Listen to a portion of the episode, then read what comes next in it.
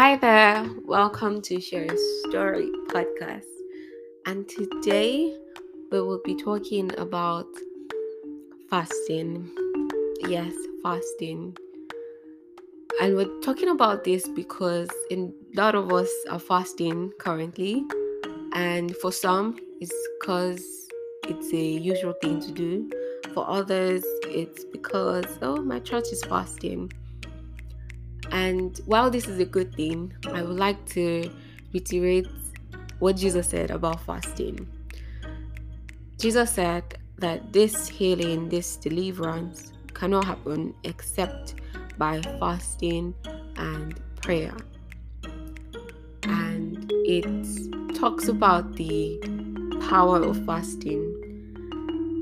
And I thought to myself, while we're fasting, there's a there's a power to fasting, then it means that it's important that we get fasting correctly so that we can receive the power that comes with fasting. We can receive the healing that comes with fasting, you know, the deliverance that comes with fasting. Some years ago, when I fasted, I would not eat and I would not pray and I thought I was fasting, I would stare at the mirror to check how flat my stomach was. I would, you know, check my weight, check my clothes to see if there was changes. You know, it wasn't a spiritual fast. It wasn't a spiritual fast.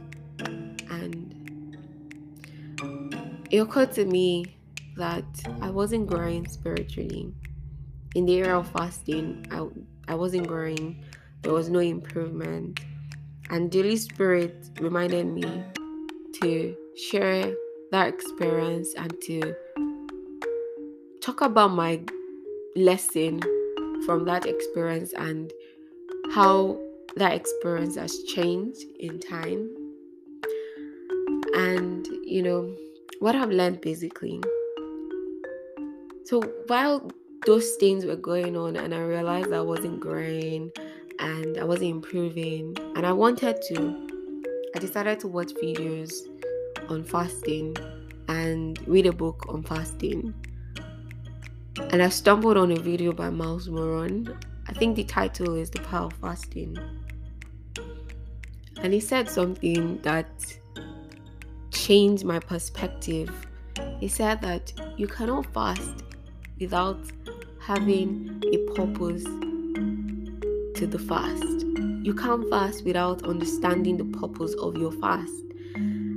And it got me thinking, what do you mean by the purpose of the fast? And he kept on explaining that for you to fast, you sh- there should be a reason why you're fasting.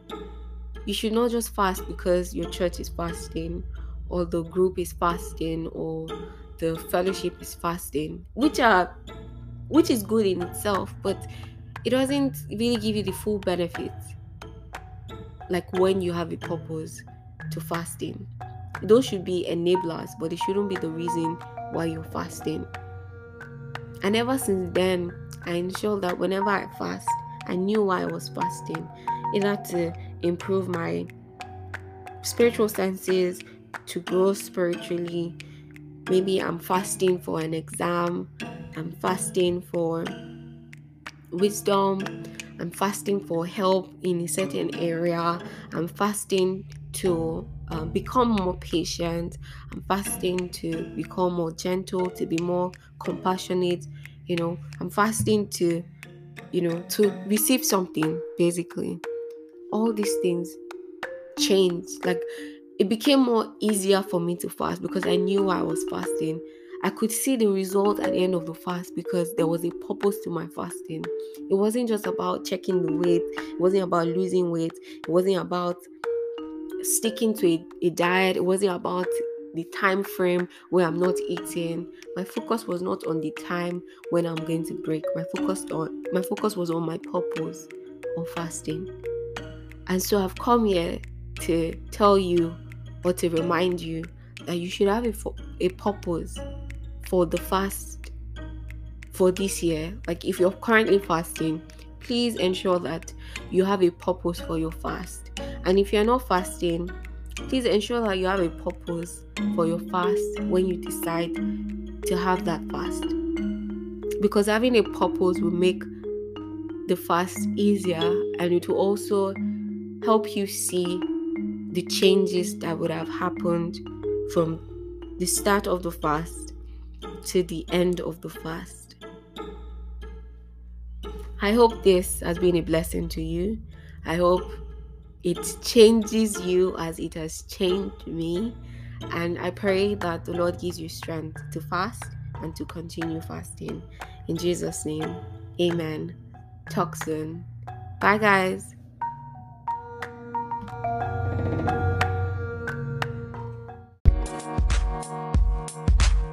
We'll be right back.